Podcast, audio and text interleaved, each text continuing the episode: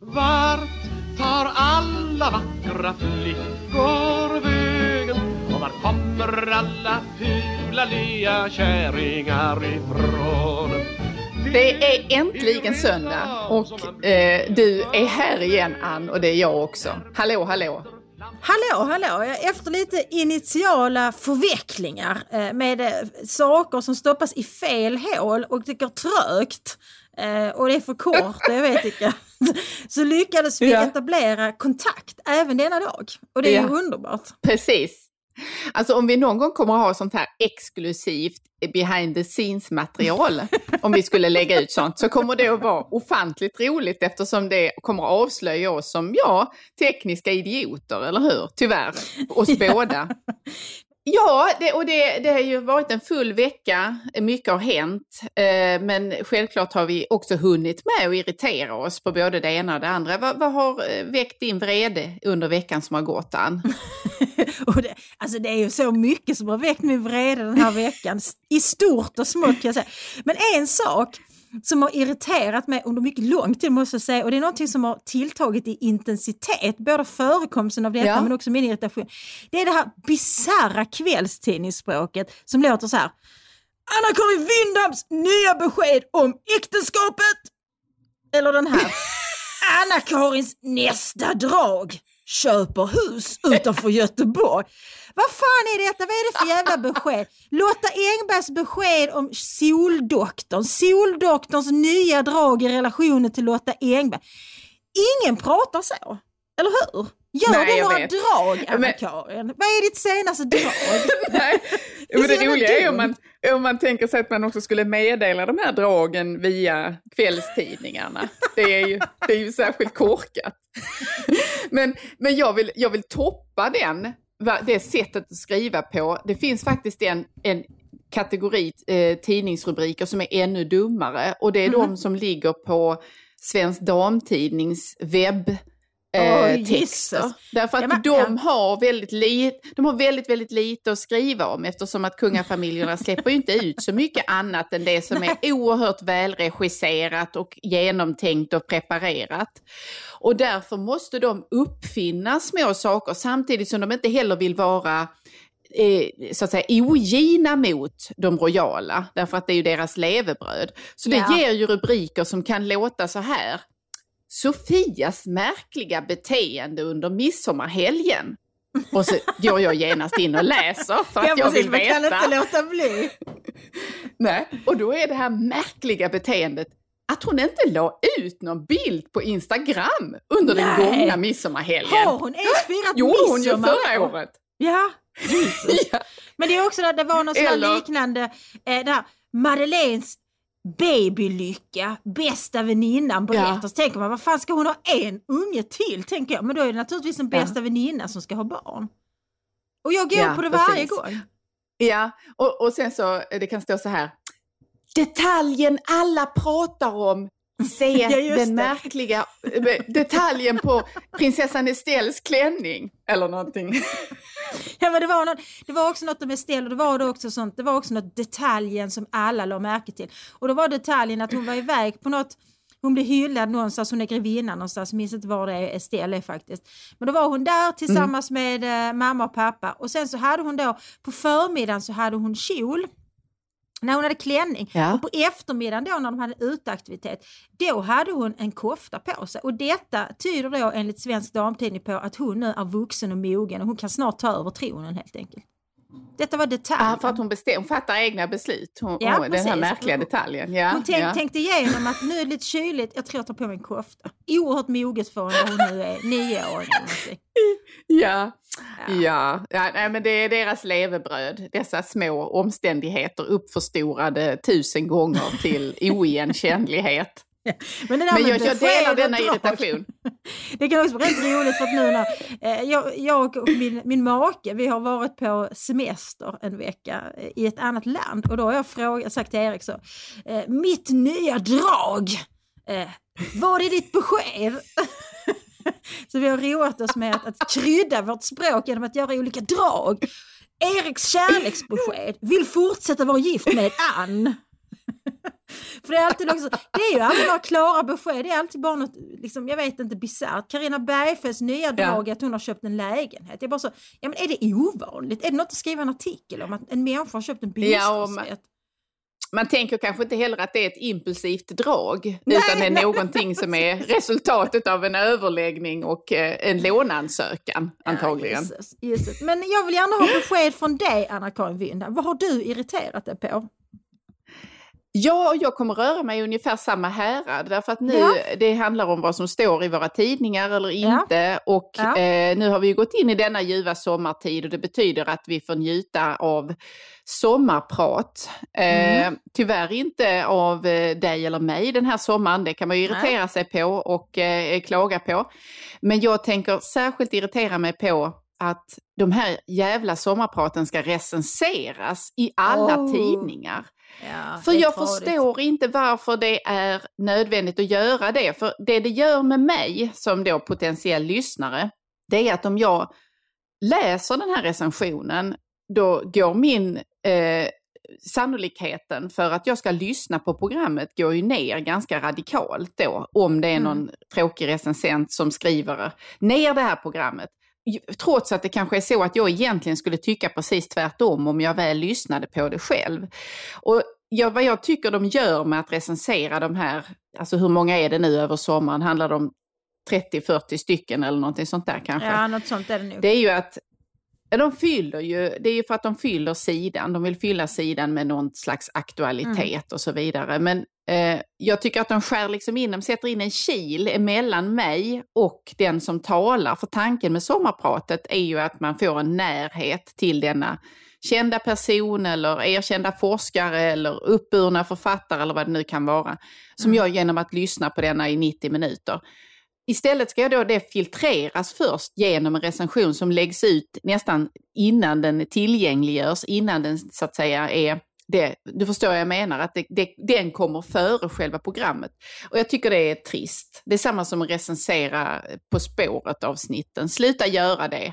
Ja men jag håller med, jag tycker Skriv det är liksom slö, slö och slapp journalistik. Alltså det är liksom det är ett billigt sätt att fylla sidorna som, ett, som kräver minimal ansträngning, tänker jag mig. Från den som, jag har faktiskt skrivit sådana en gång i tiden när, när jag skrev för Sydsvenskans kultur. Då, Eh, då recenserade jag ett antal sommarprogram. För det är, liksom, det är också så, sådana uppdrag som man lägger ut på sina fasta skribenter eh, för att vara lite schysst ja, också. För det är ofta liksom torka på sommaren, det kommer inte så många nya böcker under sommaren. Eh, det är ingen som orkar ha kulturdebatter och man vill gärna kunna planera innan man går på semester. Alltså innan de, liksom de som sitter på redaktionen har i allmänhet semester så tar man in lite sommarvikarier. Eh, och då är det bra om man har lite hållpunkter, att ja men då har vi ändå det här varje dag och då fyller vi 2000 tecken med det. Jo, jag, men... ja, precis, jag fattar det. Men, men det, det, det är likväl så att det, risken är ju att man förtar väldigt av den här eh, aktualitets eller närhetskänslan och av att få höra det direkt från källan själv, ja, även om alltså... det där är skrivet med liksom, manushjälp och allt sånt där. Och det, det eh, ja men det, det tror ja. liksom att, för att egentligen kan man ju tänka sig att det här inte är så stor skillnad mot att man också recenserar en film eller en bok eller ett skådespel. Men skillnaden är ju att när man recenserar en bok eller ett drama eller en film så berättar man i allmänhet inte slutet, eller hur? Alltså man, man spoilar inte. Men det gör ju, alltså för det här, liksom kritiken av ett sommarprogram, det blir ju i allmänhet ett referat. Att Lena Philipsson ja, berättade exakt. om det här och de sista orden var det här. Och då känner jag så, men mm. okej varför ska jag nu lyssna? För jag, jag har inte lyssnat på ett enda sommarprat än för jag, jag har varit utomlands och dålig, mm. Eh, dåligt nät i Albanien och så vidare. Och kanske mm. inte heller har tänkt på det överhuvudtaget. Men Lena Philipsson var faktiskt en av de som som jag ville lyssna på för jag tycker hon verkar vara en ganska kul person och till skillnad från yeah. många andra som pratar i sommar så är ju inte hon sönderpratad för att hon har alltid varit en ganska, Nej. har jag uppfattat henne, hon har privat hållit person, på sig, så man, man vet säga. inte så mycket mm. om henne så det kanske kan vara spännande. Mm. Men då fick jag ändå veta mm. nu liksom eh, vad jag nu läste i recensionen att ah, hon började med att prata om det var första meningen då och sen sista meningen var, men kanske lär med det. Och så handlade det om ensamhet. Eh, men det hand, att hon gillar att vara ensam, eh, men inte alltid. Och ibland undrar hon om jag skulle sätta i halsen nu, då är jag ingen som räddar mig. Kan jag göra Heimlich manöver på mig själv? Vilket ju lät som en ganska kul sak att säga. Så då kände jag, men det vill jag lyssna på. Och sen så hyllade hon ja. sina kvinnliga väninnor.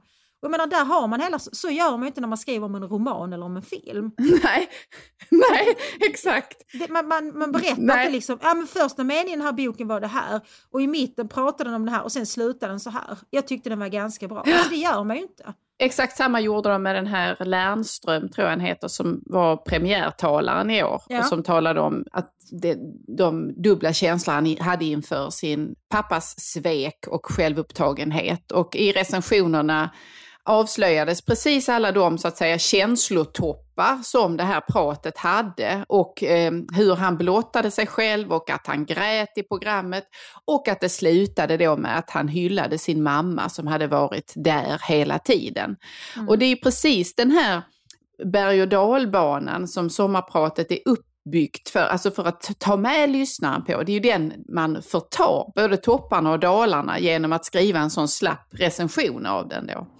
Men, Ja, men sen- eh, så jag tänker, Ja, men Ja. jag tycker att det är ett annat problem också. För att jag sommarpratade, ska vi säga sommaren 2000, eh, jag tror det var 2008 eller 2009, jag minns inte riktigt. Men då körde jag eh, i direktsändning. Eh, vilket jag fick Ja. höra var ganska ovanligt för de flesta bandar innan. Och som jag förstår det så är det ingen som kör direkt utan alla bandar programmen innan. Och det gör ju att Mm. sommarprogrammen blir ju, de blir ju mycket mer regisserade och liksom de blir kanske bättre producerade. Men man, alltså en, en, den nerv som finns i en direktsändning som jag alltid har gillat. Jag är mycket Precis. bättre i direktsändning än bandat egentligen. Därför att då Mm, vet jag att det mm. är allvar. Liksom. Och när jag satt där i sommarstudion och tänkte att nu är det så här många hundratusen som lyssnar på mig i just den här sekunden. Då gör ju det liksom Mm. att jag är ju 100% skärpt. Så jag tyckte det var jättekul att göra. Eh, Men den, den liksom närheten till sommarprataren är ju helt borta nu när man inser att det här har ju tröskats fram och tillbaka och klippts hit och dit och man har liksom eh, man har gjort Kunnat vissa ta om. tagningar. För att, ja, för att jag menar, jag, jag stakar mig någon gång och, och liksom sådär, men, men det löser mig och det gör ju också att lyssnaren Mm. förstår att okej, hon sitter inte bara här liksom och läser rakt upp och ner från ett manus utan hon är faktiskt här nu och pratar med mig. Och det gillar jag. Ja, men, men det förtas ju av Ja. de här liksom genomproducerade sommarpraten som är nu. Så Ja. jag, jag uppmanar alla som eh, ska sommarprata, gör det för tusan i direktsändning.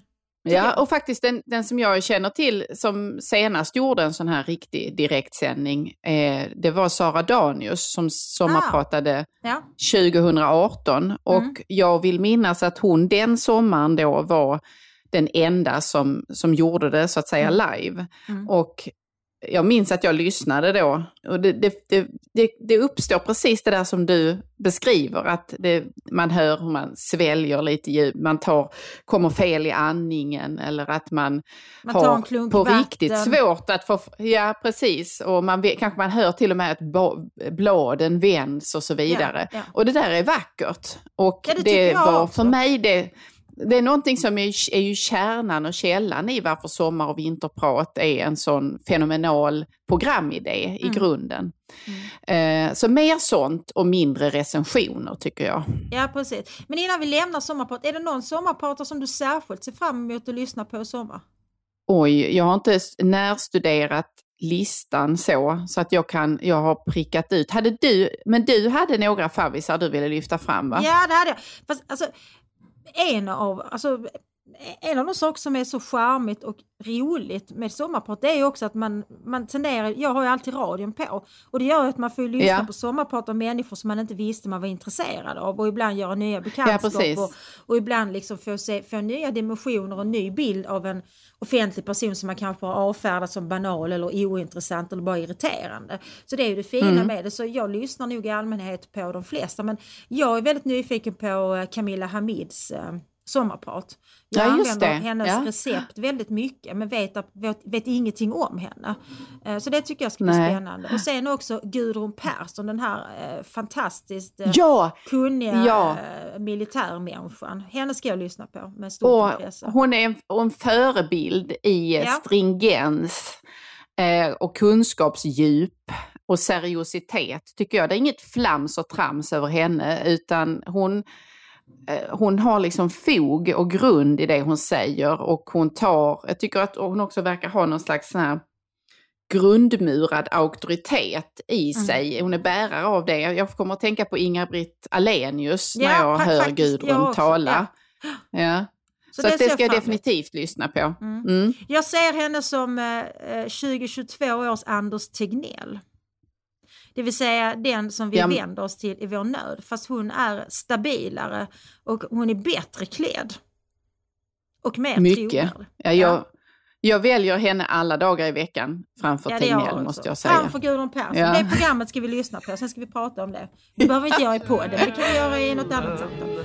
Har blivit en madam med skunk bak och fram Hörru, vad, vad är det vi ska Ja. prata om idag? Och vi ska prata om det som omger och strukturerar eh, varje dag, tycker jag. Det som Mm. är eh, ibland ett bekymmer och i, ibland en lust, men någonting som är helt nödvändigt. Mat tänkte jag prata om med dig idag. Är du med på det? Jag är med på mat och jag- jag har faktiskt precis samma... Alltså det är så intressant för det finns två sorters människor. Och det finns Mm. de som är som du och jag, som ser liksom maten som en stor källa till glädje. Någonting som man funderar på, man planerar, fantiserar, ibland går och längtar efter. Och man ser också maten som ett sätt, det är liksom ett ritual, det är något som omgärdar dagen. Det är frukost, det är lunch, det är middag, däremellan kanske en trevlig kaffestund. Alltså det, är liksom, det delar in, för mig så delar maten in dagen i arbetsenheter också.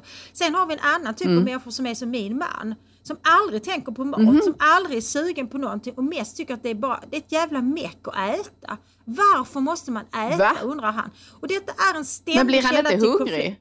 Nej, han är aldrig hungrig. Han är aldrig hungrig. Han vaknar så här på morgonen eh, och sen så dricker han då kanske tre koppar kaffe som han har ymnigt med socker och mjölk. Så bara det ger honom kalorier så att han står sig ett halvt dygn. För han har, alltså du vet, han har ju inte en, en sockerbit. Han, jag tror han har fyra, fem sockerbitar i varje kopp.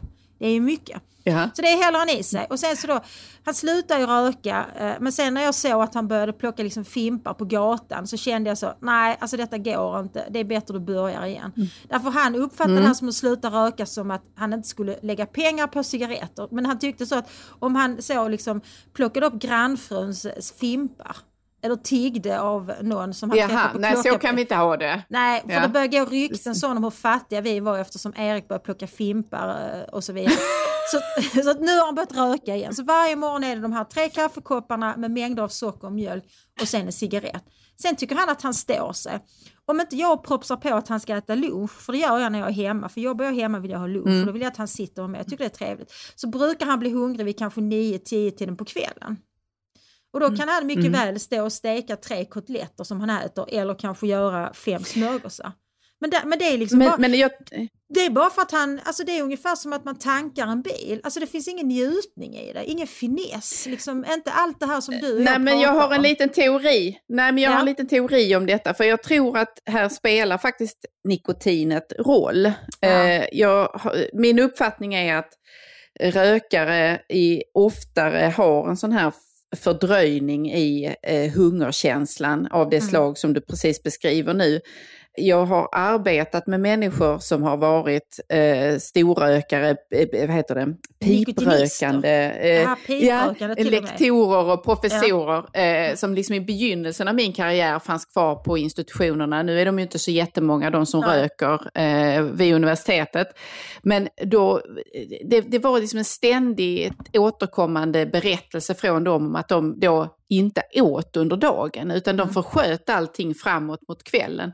Så jag vet inte om det finns någonting i det som nikotinet eller alla de där substanserna som finns i cigaretterna gör med att man helt enkelt stör ämnesomsättningen eller på något jo, jag, vis. jag tror det för och att, eh, faktum är att hungerkänslorna. min, Mm. min, min dotter var inne på samma sak. eh, Vi tog en promenad här eh, häromdagen och då Hon bor nu hemma på Österlen om sommaren för hon ska jobba på en restaurang här i vår by. Jag är jätteglad att ha henne hemma. Men när hon inte bor här utan bor i Göteborg så jobbar hon då extra som servitris på banketter och sånt och då har hon långa arbetspass. Så ofta arbetar hon Ja. 7-8 timmar utan paus så hon hinner inte äta för att det är väldigt intensivt. För när, när hon nu kom hem, för hon har sagt till mig att hon ska sluta snusa, eh, vilket jag eh, mycket eh, liksom Applåderar. Ja, Ja. alltså jag tycker det är, det är det är ett slöseri med pengar, det är osunt och det är också mycket okvinnligt att snusa. Så jag tycker hon ska sluta. Men det är i alla Ja, fall det är inte att hon snyggt. röker. För hon Alltså, slutade röka. började Ja. Men i alla fall så sa jag, men, men Ja. skulle du inte sluta snusa? sa jag när hon då plockade upp en prilla. Så sa hon så, ja fast Alltså det är faktiskt väldigt bra när jag arbetar, för när jag jobbar de långa passen, eh, då hinner inte jag äta, så att snuset gör att jag inte känner att jag är hungrig. Så det, det bekräftar Ja, ju din teori tänker jag. Men jag tänker att nu Ja, har vi redan ja. kommit in på två stora ämnen när det gäller mat. Mm. Alltså dels det här första, mat som lust, som njutning, eh, som något att fantisera om och som återkommer liksom i mängder av, det, är liksom eh, tv-serier, det är kocktävlingar, det är mattidningar, det är kokböcker. Alltså mat är förknippat med så mycket sensualism och så mycket liksom livsnjutning och livsglädje. Och sen så har ju också mat väldigt mycket med hälsan att göra naturligtvis. Alltså liksom vad Ja, nu vi allt- äter allt mer. påverkar. Allt mer. För det är ju väldigt Ja, men det är väl med en- min man. För min man tycker jag, han äter Ja. ju bedrövligt. Alltså allt det jävla sockret i kaffet. Han borde ju väga 100 kilo. Men istället är han ju otroligt slank eh, och i mycket god form. Ja. När jag tvingar iväg honom på olika kontroller. Han har alltid perfekta värden. Eh, Medan jag då som alltid Han är tänker på vad unik. äter. Han är unik, ja. Det är kanske Ja. nikotin som har konserverat honom. Men, men liksom, och, och det, det gör ju att, att jag har inte ett enkelt förhållande till mat. Skulle du säga att du har ett okomplicerat förhållande till mat? Ja, det, det tror jag nog inte. Alltså finns det någon kvinna som har det, eh, undrar jag. Det, det finns, jag tror att det finns någon slags förbannelse, eh, könad sådan, i detta. Där man dels är, som kanske kan i olika kulturella kontexter antingen undertryckas eller minimeras, eh, alternativt förstärkas och bli det allting roterar eller centreras kring. Mm. Eh, men, men det är ju någonting, alltså jag har ju ändå arbetat också med, med unga människor. När jag arbetade som lärare exempelvis så hade jag i princip bara eh, flickor som elever. Mm. Och de var ju då gymnasie, eh, gick på gymnasiet. Och det, det att se detta, hur de, när de går in i eh, att plötsligt bli så extremt medveten om vad man äter. Och kostnaden, den eventuella kostnaden för allt det du stoppar i dig. Och att kalkylera på detta. Och att sen så finns det en dimension också som jag tycker är särskilt eh, oattraktiv. Och det är detta att man eh, vill göra en sak av, man vill uppmärksamma andra på om man äter väldigt lite eller att man håller igen. Mm. Och så försöker man få någon slags eh, bekräftelse för detta. Jag vet till exempel, jag hade en eh, elev som jag noterade då var inne i någon slags, experimenterade med att inte äta.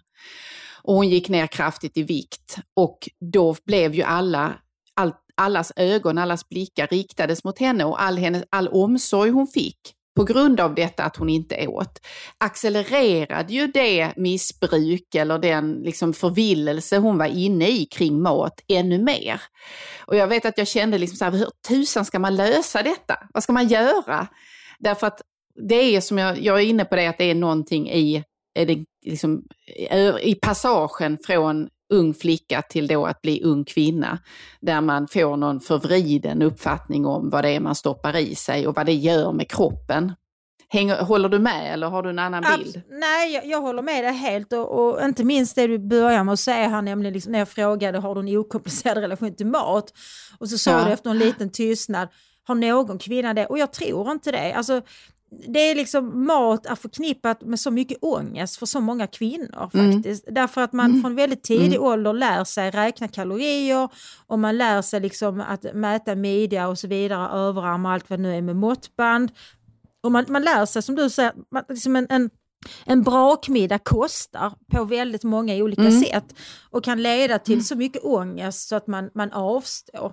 Eh, Och det grumlar ju då Mm. den här glädjen som också är, är förknippad med mat. Men jag funderar också över att, Mm. jag hade själv rätt så eh, svåra ätstörningar under en period i gymnasiet så jag, jag vägde väldigt, väldigt Mm. lite och jag åt väldigt, väldigt lite och jag, var, jag, jag förde dagbok över det jag åt. Eh, att jag Mm. skrev upp liksom så ett halvt grönt äpple, två koppar te. Och då liksom, om jag då hade klarat en hel dag på ett halvt grönt äpple och eh, två koppar te och eh, stora mängder vatten, då kände jag att jag hade vunnit. Och det, det jag Mm. vann liksom var ju att jag vann över, över min, eh, min kroppslighet. Alltså jag vann över mina egna begär. För att jag, när jag läser och tar del av diskussioner om ätstörningar och så, så tror jag, eller jag upplever att många hamnar snett. För att det, jag skulle säga att det är ganska låg utsträckning som anorexi handlar om skönhetsideal. Därför jag, jag Mm, tyckte, jag mm. tyckte, jag menar nu tycker jag att jag är tjock, men det är helt enkelt för att nu är jag tjock. Jag är fet liksom. Jag har blivit gammal, jag har ingen ämnesomsättning som fungerar längre. Eh, och jag väger, jag vet inte, för många kilo för mycket helt enkelt.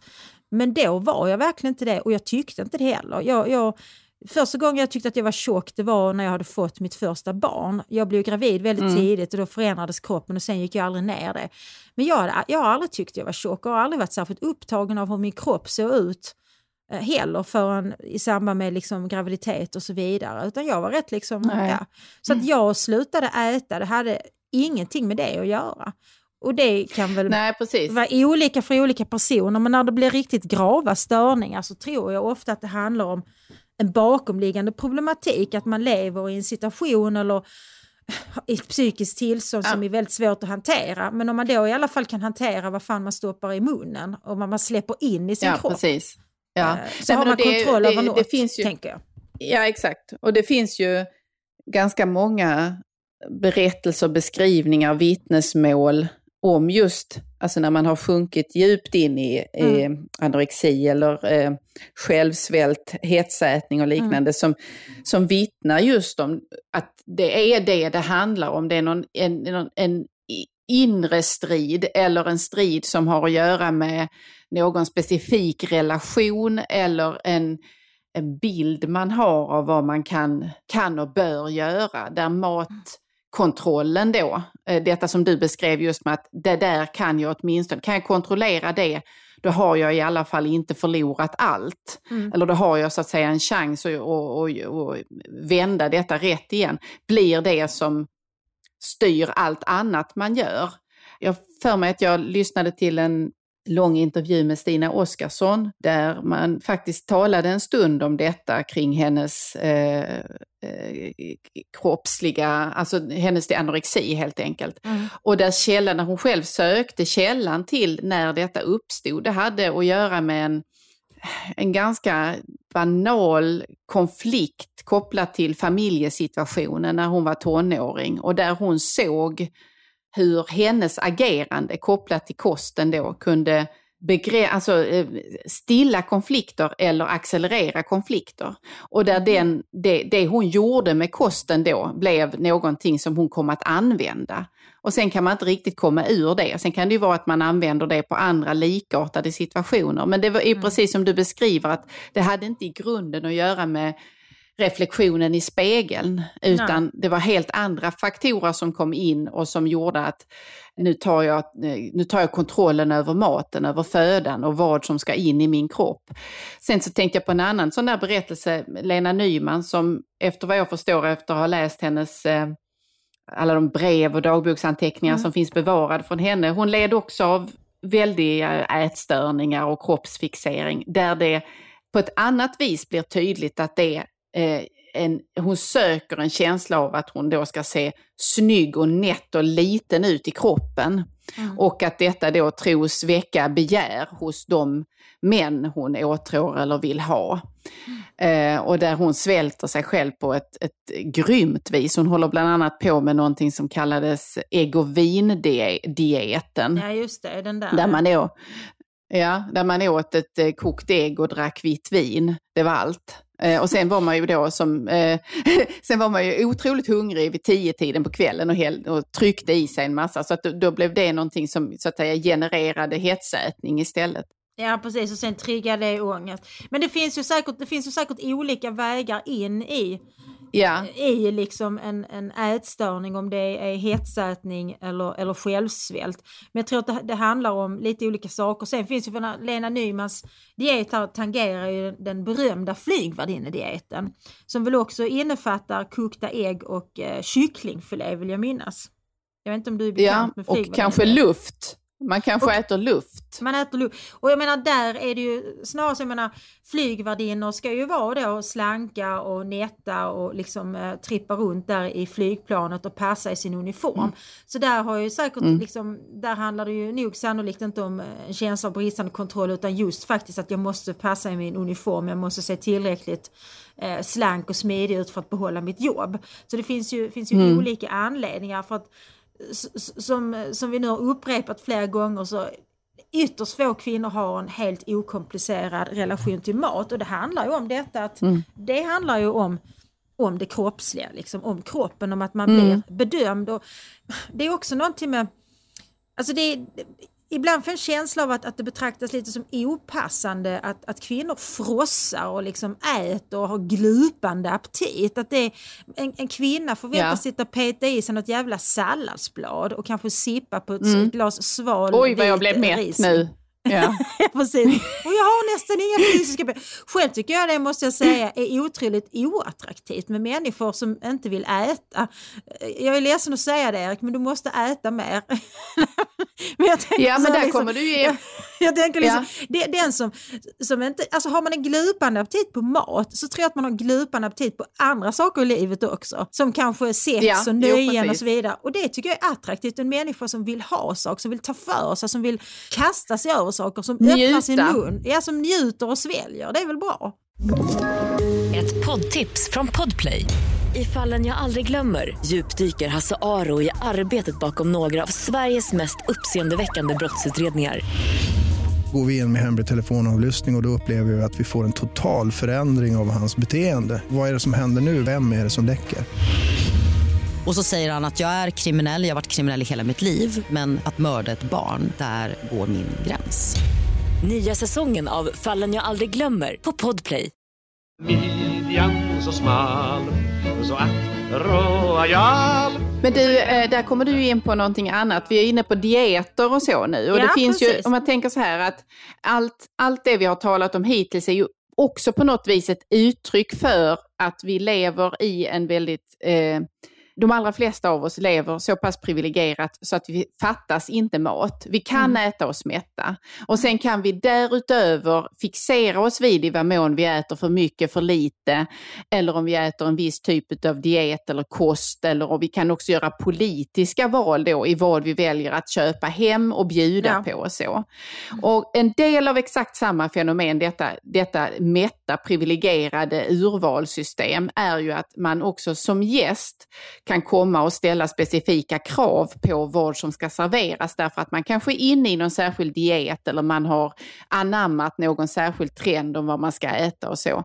Och vi har ju, jag tror vi har varit inne på det tidigare i podden, men där vill jag en, en gång till säga, markera att jag tycker inte, jag säger inte, att man kan ställa den typen utav krav på den som bjuder eh, på middag eller lunch eller beställer till fest. Utan alltså har man en kroppslig disposition som gör att man blir mycket, mycket sjuk om man äter någonting, då är det en sak. Men alla de här dietkraven tycker jag går fet bort eh, när man är bjuden på middag. Det är min bestämda uppfattning. Ja, jag menar i värsta fall får man ha med sig mat själv om man har någon väldigt udda diet. Jag menar för det mesta så går det ju liksom att, låt säga att man vill undvika kolhydrater, ja men då kan man väl hoppa över potatisen och brödet då, och äta mer av salladen och köttet. Liksom. Eller man tar mycket lite av det. För det, jag tycker också det är ohövligt att inte ta alls av det. Men man kan ju välja att ta minimalt Ja, av det. menar, så att man ändå, ingen, ja. ingen diet havererar ju av att man en middag liksom äter lite kolhydrater. Men, men det där liksom Nej. tangerar ju det som du var inne på när du pratade om din erfarenhet av kvinnliga gymnasister. Eh, därför det där är Mm. också ett sätt att göra sig märkvärdig. Att ha den här liksom, Ja. Åh, jag, jag vet min, min mamma har en väninna som en period bara åt gröna saker. Alltså hon åt bara livsmedel som var grönt. Och när då mamma skulle bjuda Ja. på middag så sa hon så, ja så du vet det, så jag äter ju bara grönt nu. Så mamma, ja äter du bara grönsaker? Mm. Nej jag äter bara gröna, eh, grönt livsmedel. Det var ju en jättekonstig Men gud vad märkligt. Ja. Det är ju en av de konstiga eh, faktiskt som jag har varit med om. jag har ändå sett många Ja. konstiga diet. Men det där var väldigt konstigt. Det är bara grönt. Ja. Så gröna gelégrodor går bra då, men inte röd paprika. Det är många fina E-nummer i den gröna gelégrodorna. liksom, att där blev ju, och en del av de här liksom trendiga dieterna, de tenderar, alltså de, de är ju nästan mystika. Förstår du? Det som man tror att det finns en magi i hur man kombinerar livsmedel. Eh, Det är ju inte så vanligt det här med färg, men ändå det här liksom att det ska bli väldigt mycket så här hokus pokus kring att man får absolut inte... eh, För jag menar det hade varit supernice att kombinera till exempel LCHF-dieten med en vanlig viktväktardiet. För LCHF så får du äta hur jävla mycket fett som helst. eh, Men inga kolhydrater. sen- men viktväktarna, Nej. Tillåter kolhydrater men i, men i kontrollerad form men bannar allt Ja. fett. Så om man då tar två, det Ja. bästa från olika dieter så hade man egentligen kunnat äta liksom, det hade varit rena liksom eh, Decameron på något vis. Ja. Men, men, men det blir väldigt Alltså- mycket magi i det här att det här är tillåtet, detta är inte tillåtet. Och den kombinationen kommer att leda till oerhörd viktnedgång. Och om du äter mellan de här Ja. tidpunkterna, man har ett ätfönster då på, på liksom kanske sex eller åtta eller tio timmar och de här periodiska fastan och så vidare. Jag vet inte. Det, är, det är mycket Mm, Jag magi. har ju jag har ju faktiskt jobbat på Viktväktarna en gång i tiden, kan jag skryta med nu. Jag jobbade på, det hade då sitt huvudkontor i Helsingborg Ja. eh, och lager där också. Så att jag var, eh, satt där två somrar och lite så här eh, extra jobb på terminerna Mm. när jag var tonåring. Och, eh, Dels svarade jag i telefon och eh, jag minns att jag blev eh, mycket upphetsad när det ringde någon som jag tyckte var, om det var någon som var lite halvkänd eller så, som behövde gå ner i vikt. Inför någon tv-grej, det tyckte jag Kanske var toppen. Eva på hon bodde väl i Helsingborg, hon ringde och sa att nu, nu ska Ja, jag dansa precis. här igen på Ulriksdal, jag behöver gå ner tre kilo. Så sa du, vi står till tjänst, vi sänder våra slanka soppor. Men det roliga tyckte jag var där också var att det var så oerhört... eh, För det första så är detta i en tid när man fortfarande kunde röka på kontor. Och det röktes väldigt mycket där. Så där satt Ah. vi eh, viktväktarkonsulenter då eh, och alla de som var med och styrde upp detta och bolmade friskt. Eh, och sen var det oerhört eh, eh, rika måltider vi intog där. Så att jag vet att jag tyckte för mig själv att det var en väldig kontrast mellan viktväktarbudskapet och vad vi förtärde där på kontoret. Gott var det, men jag kan säga att jag gick inte ner i vikt den sommaren. Nej, Eh, men, ni men- räknade inte points på den tiden, eller hur? För det, det är nog senare eh, som man börjar med det här points-systemet som är mycket pedagogiskt och lätt. Men, men Viktväktarna är ju, eh, kom ju till Sverige faktiskt och startades upp av en, en kvinna. Hon bodde faktiskt inte alls långt ifrån eh, där jag är uppvuxen. Och hon hade varit, om jag minns rätt, varit hemmafru i många år. Sen hade hon stått i en butik där det fanns många godsaker att förtära, vilket hon gjorde och gick då kraftigt upp i vikt. Och sen fick hon, fick hon nys om denna, eh, ja, denna amerikanska påfund då, Weight Watchers, och eh, körde det programmet eh, Eh, och gick ner och blev mycket slank och vacker. Eh, och sen byggde hon upp Viktväktarna, hon heter Lena Arvidsson, eh, och byggde upp Viktväktarna här i Sverige. Eh, men det som är kon- alltså egentligen klon där, det är ju kanske inte, det är inte bara recepten utan det är ju detta att du väger dig i grupp Ja. och att Absolut. du står inför andra och får visa om du har varit duktig och får guldstjärna, det använder Mm. man då. Eller om man eh, är för streck för att man, eller man får plus, vilket är det värsta man kan få. Och det ligger ju, där, där skulle jag vilja säga om man liksom analyserar vad är grejen här, då använder man ju precis det som du och jag talade om innan, nämligen alltså den här kvinnliga självbetraktelsen eller själv, eh, självkritiken kring att man är duktig eller inte duktig i andras ögon, huruvida man kan kontrollera intaget av föda och kalorier. Ja, precis. Så det är det skulle- som är nyckeln. Jag skulle säga att nyckeln till Viktväktarnas framgång det är skam. Faktiskt. För det, det är ju det Mm. man spelar på där. Jag gick på Viktväktarna en period, vad ska vi säga, jag var väl typ 45 och insåg liksom att okej, det är över 10 år sedan jag fick mitt tredje barn. Eh, så jag kan inte riktigt skylla mina Mm. överflödskilon på att jag, precis, för att jag fött tre barn, för att det är så länge sedan nu. Mm. Så det gick jag en period på Viktväktarna. Jag vill minnas att invägningen skedde då i en lokal som låg under Smålands nation eh, i Lund, den här eh, Sveriges enda Jaha. socialistiska nation. Och där traskade man ju dit då eh, med oroliga steg en gång i veckan för just invägning. Och då sägs det Ja. ju klart och tydligt, liksom, eh, så ser det ut på vågen den här gången. Du har gått ner 0,7 kilo eller fasa man- jag hade faktiskt aldrig gått upp. För att, alltså näsan att behöva stå där inför de andra som kanske hade varit duktigare än jag och gått ner mer och jag då hade gått upp i vikt eller inte gått ner någonting alls. Det ville man inte vara med om. Så drivkraften för att liksom hålla sig till den här ganska strikta dieten, det var ju faktiskt att man inte skulle stå där och skämmas vid invägningen.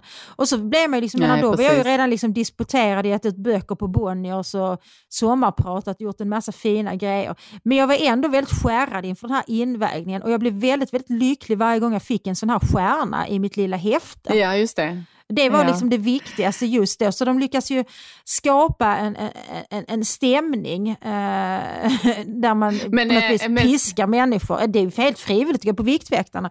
Och det funkar ju, Ja. funkar ju ganska bra. Får man säga. Ja, och, men jag tycker att eh, ingen kan närma sig Viktväktarna efter att Tiffany Persson har eh, eh, begått sitt lustmord på dem. eh, för de som kommer ihåg Hipp Hipp, som väl gick i början på 2000-talet. Ja, där, när. Tiffany Persson från Staffanstorp ska väga Ja. in sig, men säger att så här, jag måste gå på toa först, det kan skilja på en 2-3 kilo.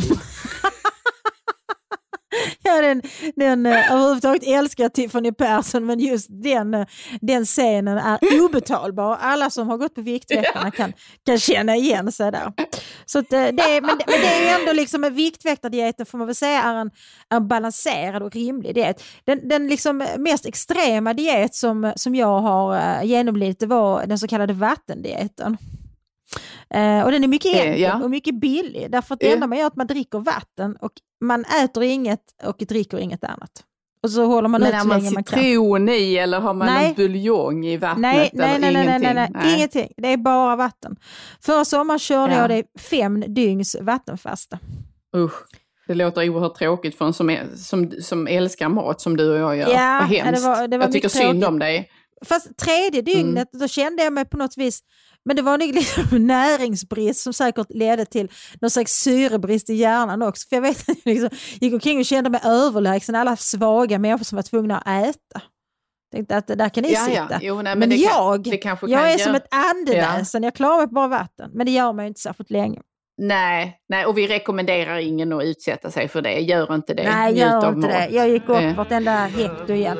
Har blivit en madam med skunk bak och fram Men när vi nu pratar om extrema dieter så för att, ja alltså när man ser liksom själva ätandet som något extremt, så ska, alltså du vet liksom människor som ska äta så den starkaste chilin i världen eller ska Ja, äta ja. på tid nej. eller, eller alltså alla de här, de, de är ju så här ganska roliga, det finns många sådana klipp på Youtube för liksom folk som ska äta surströmming.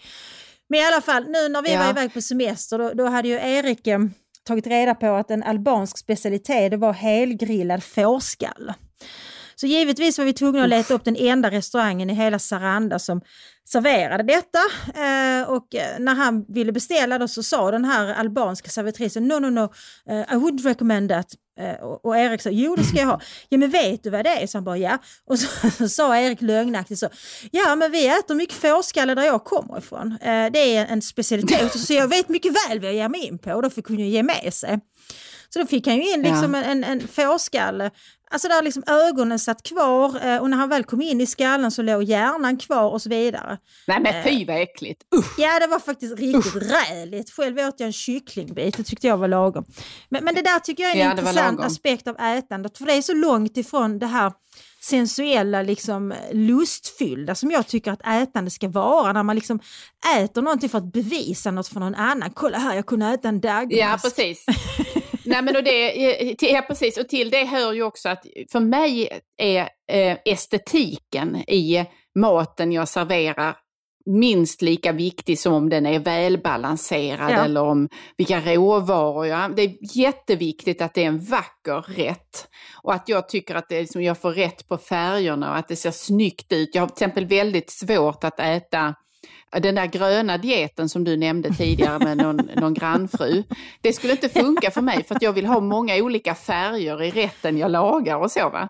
Ja. Och det, det du beskriver här hör ju till, då hör det ju till att det blir extremt ful mat. Alltså det går inte Ja. att tycka att en fårskalle är vacker på tallriken.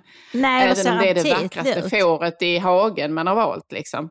Ja, men det syns ju inte när de Eh, har och- grillats i många timmar kan jag säga. Men då jag tänker att det där är också någonting sånt där som man, när man lägger, eh, man, man kör liksom någon slags överkurs på grejen att det i grunden handlar om att man ska bli mätt. Eh, och att det är viktigt att man kan reda ut dagen och man får orka att arbeta och göra, förrätta det man ska. Då, då har man, om man har passerat den eh, vad heter det, steget i behovstrappan, då kan man hålla på med sånt här trams som att då ta, äta extremmat eller att man också eh, förnöjer sig med olika typer av dieter eller specialkoster och sånt där. Mm. Eh, för de allra flesta människor som lever på vår jord så handlar det ju kanske ändå om att försöka skrapa ihop så mycket så att man klarar ut dagen, oaktat då vad det är som, som man kan tillaga. Precis. Och, det där kan då- väl vara vettigt att tänka på. Ja, och, och, och liksom oavsett, alltså, och det som man då får ihop, då försöker man ju servera det så aptitligt och också så vackert som Ja, möjligt, precis. tänker jag. Ja. Men, men det finns någonting här också i mat eh, och i det temat kring när vi pratar om att laga mat eller att eh, förevisa mat. Där vi, det finns ju en sån enorm produktion av kokböcker. Mm, Det finns en uppsjö av tv-program, radioprogram, poddar som handlar om mat, matlagning Mm. eh, och olika skolor inom detta. Samtidigt som, och vi lägger också väldigt mycket pengar på våra kök. Det ska vara Mm. flotta kök och de ska vara, vara snyggt designade och tipptopp och allt sånt där. Samtidigt som jag betvivlar att människor överlag arbetar eh, med att tillaga mat från grunden inom citationstecken då, eller att man så att säga lagar en måltid varje dag, utan att det är relativt mycket ändå som är halvfärdigt inköpt eller att man, eh, man tar de genvägar som industrimaten ger. Eh, och det, det konstiga här tycker jag är att mängden av kokböcker eller mängden av matlagningsprogram har accelererat också, liksom om man går tillbaka de sista 20 åren eller så, så tycks det bara, det tycks vara omättligt. Där blir man aldrig mätt på den här Nej, typen av program eller matlagningsprofiler. Mm. Eh, där det är allt från, alltså det finns ju de här Biggest Loser-programmen också som i viss mån handlar om mat och eh, mat, eh, vad Mm. man stoppar i sig. Men det är inte det jag tänker på här, utan jag tänker på just alla de där som bara skapar mat och så blir man nästan hypnotiserad av att sitta och titta på det. Ja, samtidigt för det- finns ju en del undersökningar som visar att vi lagar allt mindre mat hemma faktiskt. Utan vi, vi, det är Mm. mycket halvfabrikat och det är mycket som mikras och på veckorna så kanske folk äter lunch ut och sen nöjer de sig med en macka eller lite fil på kvällen. Samtidigt så konsumerar Mm. man då all den här liksom matlagningstvn och kokböcker lite som om det är pornografi. Och jag tänker att det handlar Ja, om det, det handlar om att, att matlagning har blivit en hobby för många människor. Därför att, jag menar, när, tidigare så var ju matlagning någonting som skedde varje dag. Eh, Därför att man, man skulle Mm. laga mat, familjen skulle äta middag tillsammans och så vidare.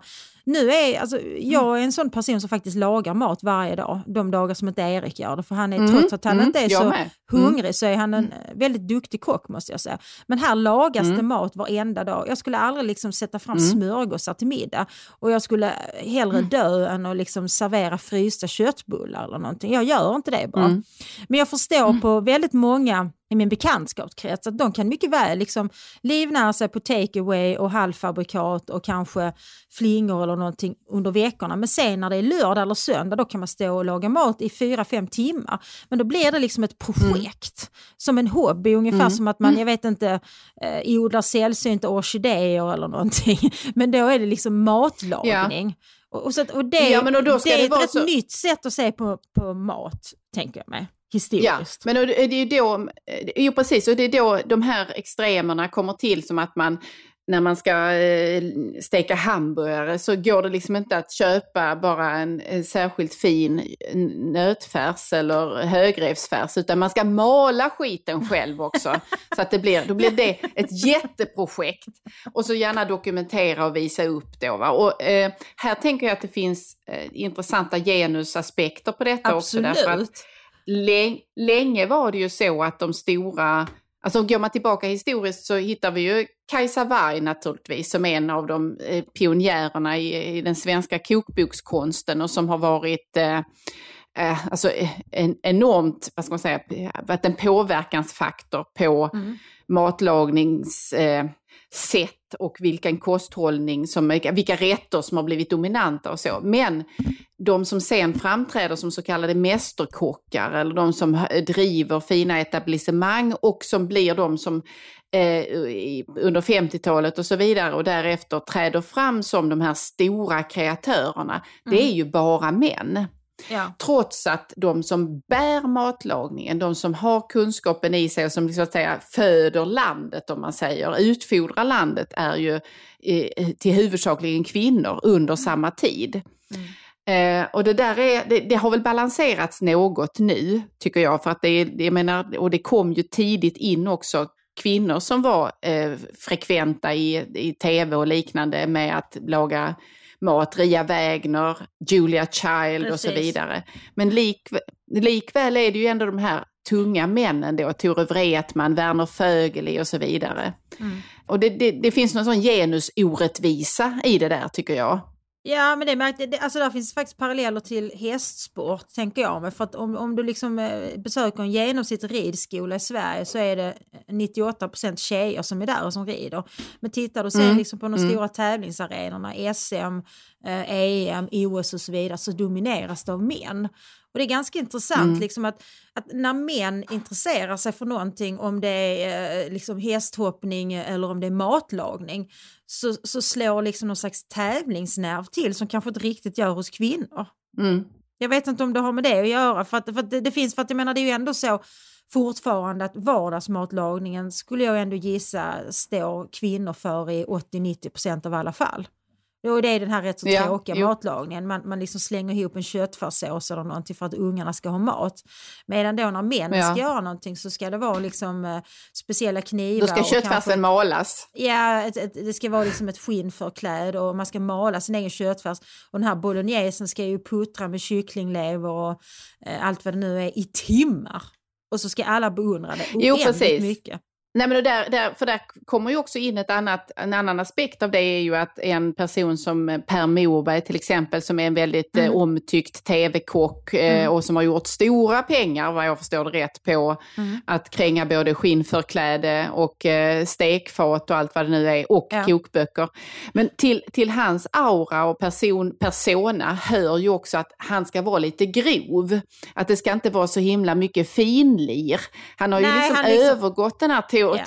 Tore Wretman-stilen, utan istället är det, det, det, liksom, det är en rejäl köttbit och han dongar in den i, det är med hack, inte så noga med att hacka ner med det bara och så vidare. Och det blir säkert jättegott, jag har gjort flera av hans recept. Ja, och han, sli, han slickar sig på fingrarna. Har, har du noterat yeah. det? Han slickar sig på fingrarna och hans liksom eh, charmerande lugg den hänger liksom ner i en svettig panna. Och jag, och jag har alltid mitt hår ja. uppsatt när jag lagar mat för jag vill inte ha hår i maten. Eh, och jag skulle Nej, aldrig slicka men, det, fingrar. Det, liksom, det gör man inte. Men, Nej, men det är ju en förlängning av den här som jag benämnde som en genusorättvisa då i att ja. handlings... Eh, det är inte bara det att det är fler män som, som blir uppburna här och får ta plats som kökets mästare, matlagningens mästare, utan deras handlingsutrymme i utövandet är också större. Eh, jag, jag roade mig med att se eh, serien om Julia Child, som jag vet inte om det är på HBO eller Netflix mm. som den finns. Den är mycket sevärd, men till, till hennes specialitet, hon var en av de första då som liksom lagade mat i realtid i tv. Ja, och framförallt fransk, eh, franska rätter, mm. fransk matlagningskonst förde hon in i den amerikanska köken.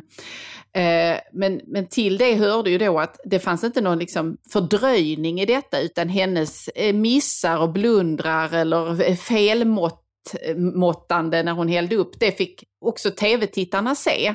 Mm. Om jag förstår det rätt så uh, fanns det, alltså det var, bortsett från att det också var charmerande och att man uppfattade henne som naturlig och så, så gjorde det då att den som tittade, kvinnorna som tittade, vågade ge sig på dessa lite avancerade rätter i form av mm. souffléer eller duck l'orange eller något sånt där. Mm. Uh, för att de såg att det också kunde bli lite imperfekt när hon lagade. Eh, men, men till hennes historia hör också att hon blev attackerad av 60-talets eh, feminister. Mm -hmm. Eller det tidiga 70-talets kanske det var, där man då till exempel Betty Friedan tyckte att, eller Friedan tyckte att hon var, hon så att säga sabbade kvinnokampen genom att gå in och ställa sig och laga mat och vara den här till synes perfekta hemmafrun då, eh, husmodern som lagar en fin anrättning som man kan bjuda på och så vidare.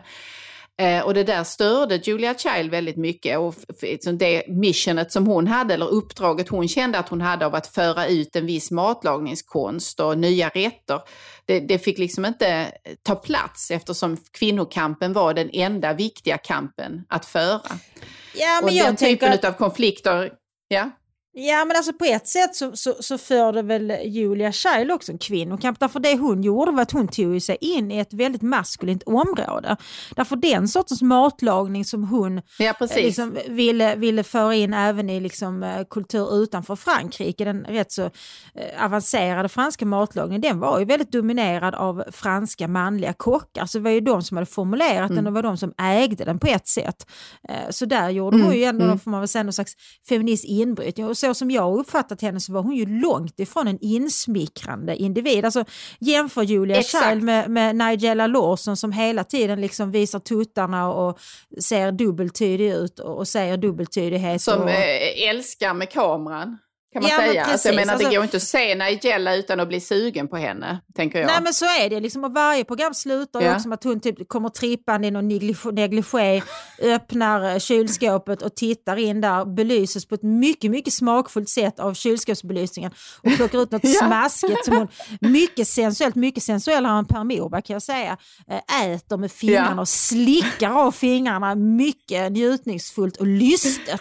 Alltså hon ser överhuvudtaget väldigt lysten så gjorde ut. icke real Julia Child. Nej men det är så det jag menar. Liksom, Julia så skulle Child. aldrig, Mm. Rea Wägner, no way in hell. Eller mina Nej, favoriter, eh, de här Two Fat Ladies. Eh, De skulle aldrig Ja, stå i en precis. negligé och slicka sig om fingrarna. De är också bra. Det är liksom Nej. basics. Samtidigt Nej. måste jag säga att jag gillar ju Nigella. Eh, alltså, det är underhållning Ja, det gör jag verkligen. Men jag, jag vill kontrastera, för jag, jag roade mig faktiskt med att lyssna på eh, några gamla avsnitt av Novisen vid spisen, apropå Oh, detta med roligt, genus ja, och vem ja. det var. Så, ja, det kan rekommendera alla att, att plocka upp dessa radiofynd som ligger på SRs eh, sida. Eh, det finns bland annat ett avsnitt när Novi, det, konceptet var ju detta, eh, Tore Wretman som var mästerkock lär den ständiga novisen Folke Olhagen att Just det. laga olika saker. Bland annat, det kan till exempel, finns det ett avsnitt från 1951 när han ska lära Folke Olhagen att koka spaghetti.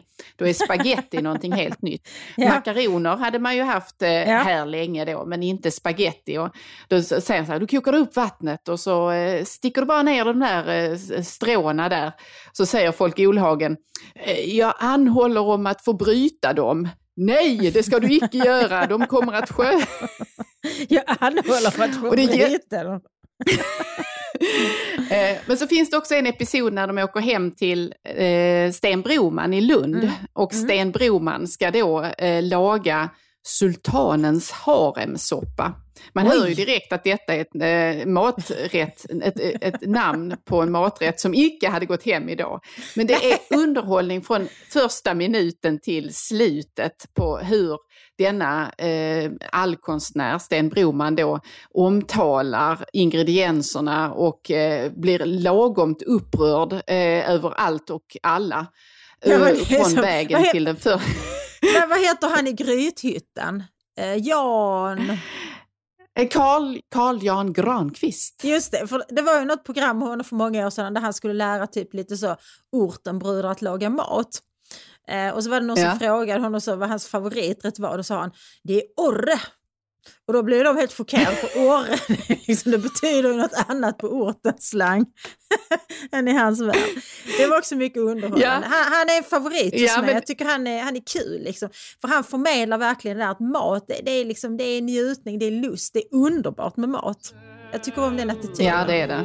har blivit en madam med skunk bak och fram. Och jag känner att eh, vi har ju bara precis rört vid alla de ämnen som finns kopplat till mat. Så det kommer att bli flera uppföljningsprogram på eh, olika, göra avsnitt som bara handlar om en viss rätt, tänker jag. Ja, det kan jag Eh, avsluta om eh, potatis. Ja, men eh, det, det, det, finns ju i, alltså vi brukar ju prata lite om vad det finns i litteraturen som man kan ta del av eller läsa eller om man nu inte bara vill lyssna på Novisen vid spisen och de gamla avsnitten från 50-talet. Så vill man ta del av en vacker novell som berättar om mat men som också berättar om livet och om eh, religionens när religionen kopplar greppet och så att säga stoppar njutningen i livet här och nu, så tycker jag man ska läsa Babettes gästabud av Karin Blixen. Som eh, handlar om de två systrarna Filippa och Martina som är väldigt fromma och som icke tillåter sig att njuta varken av kärlek eller av god mat eller av vin eller sång eller dans eller litteratur för den delen annat än att läsa skriften. Och till dem kommer en fransk eh, hushållerska som har lagat mat på de finaste ställena i Paris. Och så småningom så anhåller hon, inte om att få bryta spagettin, utan om att få laga en riktig festmåltid. Och då öppnar sig livet. Jag ska inte avsluta, avslöja slutet, men den där, den där novellen Nej, jag gör inte en sån sommarrecension, eh, men den, den handlar just om det där med vad mat, kan, vad mat och njutning av mat och, eller av ett gott vin kan göra när det är eh, i lagoma doser och man unnar sig något. Alltså när man har kanske gått på lite sparlåga och sen så är det lördag eller fredag eller man firar någonting och så får man lov att bjuda till lite grann. Och vad, som, vad som händer då när livet öppnar sig genom maten och i samvaron med andra människor. Har du något eh, tips för läsning eller tittning? Ja, det har jag.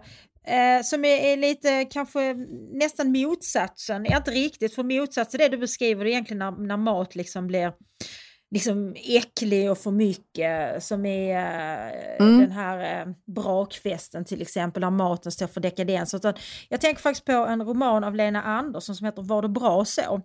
Och det är väl liksom, mm. jag vet inte hur autentisk och autofiktiv det här är men det är ändå liksom någon slags eh, beskrivning, liksom uppgörelse med, med livet i en förort och så vidare. Eh, och huvudpersonen då jag minns särskilt en, en, en, en det, det, ska firas en födelsedag och då så förfärdigar mamman i familjen en tårta med hjälp av färdigköpta tårtbottnar och sprutgrädde.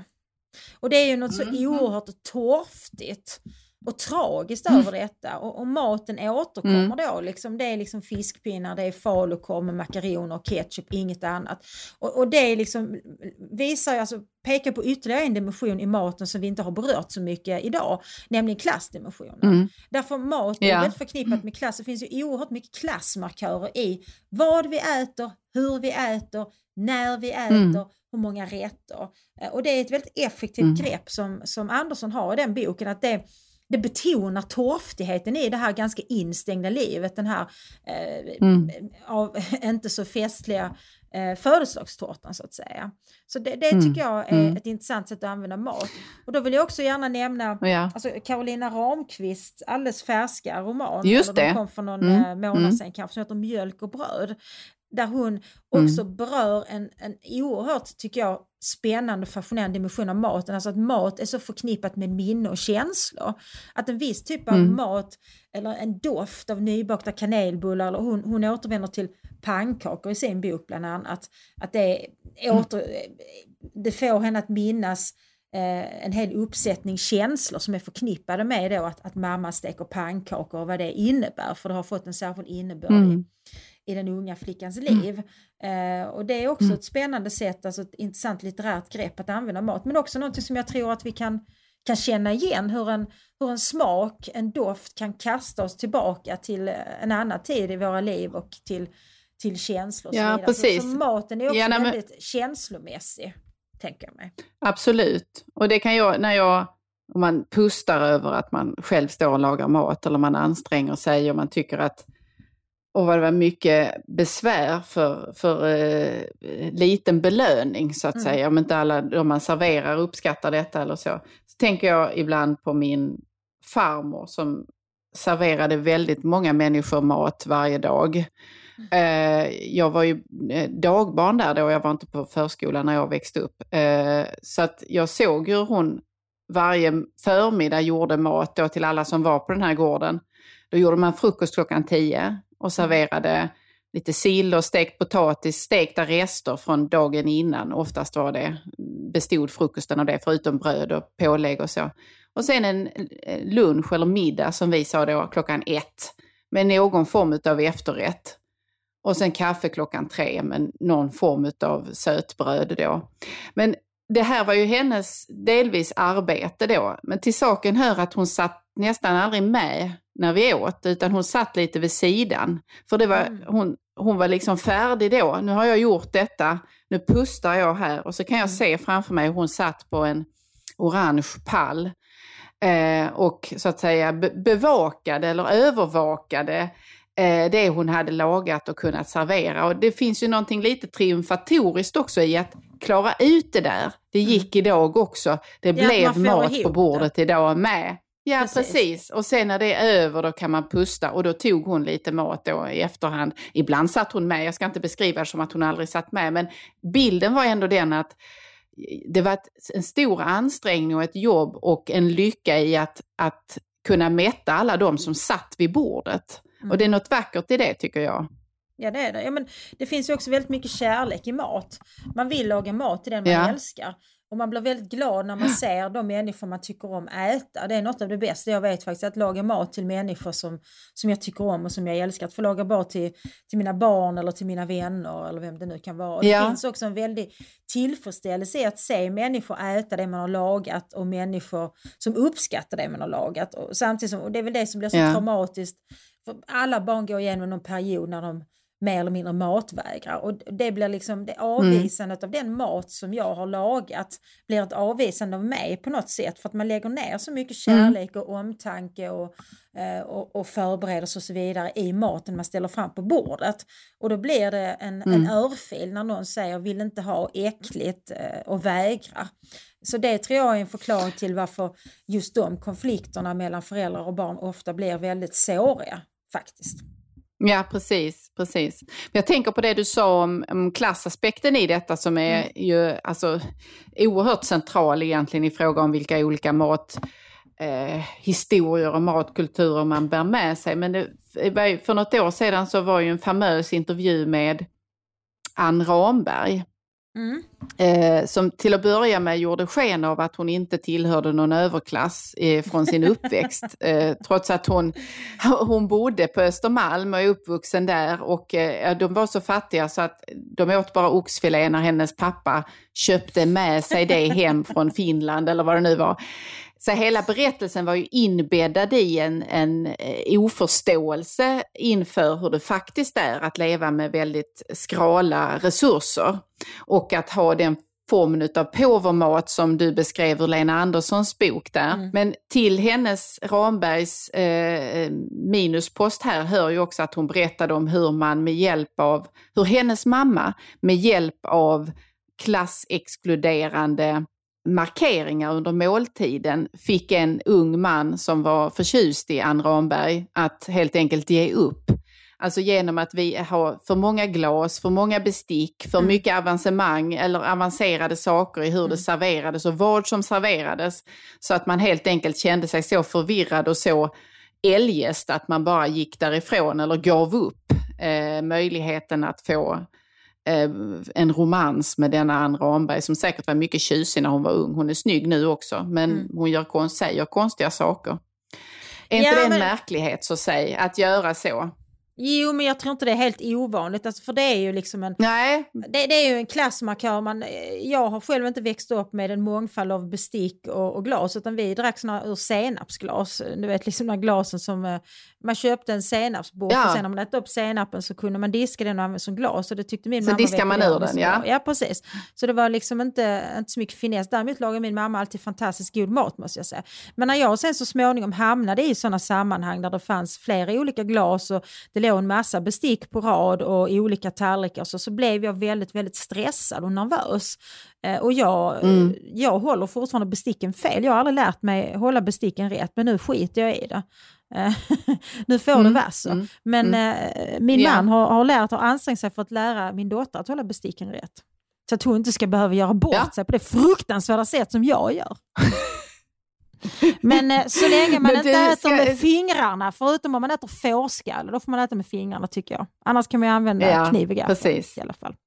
Ja. ja. Men ska vi avrunda detta med att kanske säga eh, någon favoriträtt vi har? Eh, vad har du för om du får välja eh, två rätter eh, som du är dina absoluta favoriträtter eller som du tycker mest om. Vad skulle du, vad skulle du vilja laga i så fall idag då? Alltså jag tycker det är väldigt svårt för jag, jag tycker så mycket om så väldigt mycket mat. Eh, men eh, mm. alltså jag är faktiskt jag är, jag är väldigt förtjust i potatis av olika slag. Eh, och en, en, mm. en vällagad potatis och purjolökssoppa. Det tycker jag är oerhört gott eh, faktiskt. Ja. Eh, och sen så Och det behöver man jag, inte vara, man behöver inte vara miljonär för att laga den, det är mycket bra. Nej, utan där ska man väl tvärtom eh, helt enkelt, och det är ju inte svårt heller, det är, det är mycket enkelt. Det ska liksom koka ihop och, och kryddas på ett eh, lite bra sätt och så vidare. Sen tycker jag också Mm, att mm. det är, eh, eh, jag är svag för, eh, för kakor. Eh, och jag gillar att baka. Ja, Så en, vetebröd tycker jag är det godaste. Ja, alltså kardemummabullar, det är underbart. Och Ja, just nu så kan man ju tänka sig att det skulle vara fint med en, en klassisk jordgubbstårta. Hade inte alls varit dumt. Eh, Så, vad, vad- skulle du säga är dina, dina favoriträtter? Ja, men jag möter din soppa där med, jag är också mycket förtjust i soppor. Jag kan tycka att en väldigt fin tomatsoppa Ja, med möjligen någon, någon eh, lite crunchigt på toppen om det Mm, är eh, ost eller någon frö eller någonting liknande. Eh, man kan ha lite kött i också. Men Mm. en fin slät tomatsoppa Mm. njuter jag ja det håller jag otroligt med mycket av måste jag säga. Eh, men ska man sen eh, liksom göra något mer avancerat och kostsamt som man verkligen inte kan äta till vardags så tycker jag också att, och det tycker jag om att laga, en biff Rydberg. Mm. Att göra Det- den med perfekt, perfekt, perfekt stekt potatis som är stekt på alla sidor och eh, mjuk lök och servera det med en sån här fin äggula, antingen som man har hällt i ett snapsglas eller man serverar det i skalet. Det, blir, det är det där färgerna som jag talade om innan, att då får man till en liten palett på Mm. tallriken med vackra färger och en vacker komposition. Sen är det lite märkligt att äta det för då ska ju allt blandas och bli liksom någon slags lyxpytt. Men fram till det ögonblicket är det en av mina Så favoriträtter för då är den så vacker. Ja. Ja, men jag, jag gillar Men också både att äta och laga biff Rydberg. Men om vi pratar om Ja. mer liksom biff Rydberg-kategorin så jag är väldigt förtjust i pilgrimsmusslor. Det tycker jag är oerhört Ja, gott. det är gott. Eh, halsade pilgrimsmusslor. Och det är också eh, mycket enkelt och snabbt att tillaga. Det kan man servera med lite olika, kanske någon örtolja eller något eh, liknande till. Men pilgrimsmusslor, så Ja. om man, vill man bjuda mig på middag och göra mig riktigt glad så vill jag gärna ha halsade pilgrimsmusslor till förrätt. Eh, kanske Ja. till en jordärtskockssoppa. Det är också mycket gott. Och sen gärna en biff Rydberg måste jag säga. Efter det orkar jag Ja, nog inte en jordgubbstårta så det får bli något lite lättare. Kanske jordgubbar med en mascarponekräm. Det är gott. Mm, det är gott. Det är Ja. jättegott. Men ska vi äh, avsluta söndagens matlektion där och så tycker rekommenderar vi alla att eh, in och lyssna på Sten Broman och hans Sultanens haremsoppa eh, på eh, Novisen vid spisen så kan ni laga den och se om ni kan bygga er ett eget litet harem eh, med hjälp av denna soppa. Ja, vem vill inte göra det? Så säger vi så. Ja, det gör vi. Ha det fint. Hej då. Ha det bra, hej då! Och köttkuponger har hon på ett par, tre ställen Vart tar alla vackra former vägen? Och var kommer alla hakorna på makorna ifrån? Ett poddtips från Podplay. I fallen jag aldrig glömmer djupdyker Hasse Aro i arbetet bakom några av Sveriges mest uppseendeväckande brottsutredningar. Går vi in med hemlig telefonavlyssning och, och då upplever vi att vi får en total förändring av hans beteende. Vad är det som händer nu? Vem är det som läcker? Och så säger han att jag är kriminell, jag har varit kriminell i hela mitt liv men att mörda ett barn, där går min gräns. Nya säsongen av Fallen jag aldrig glömmer på Podplay.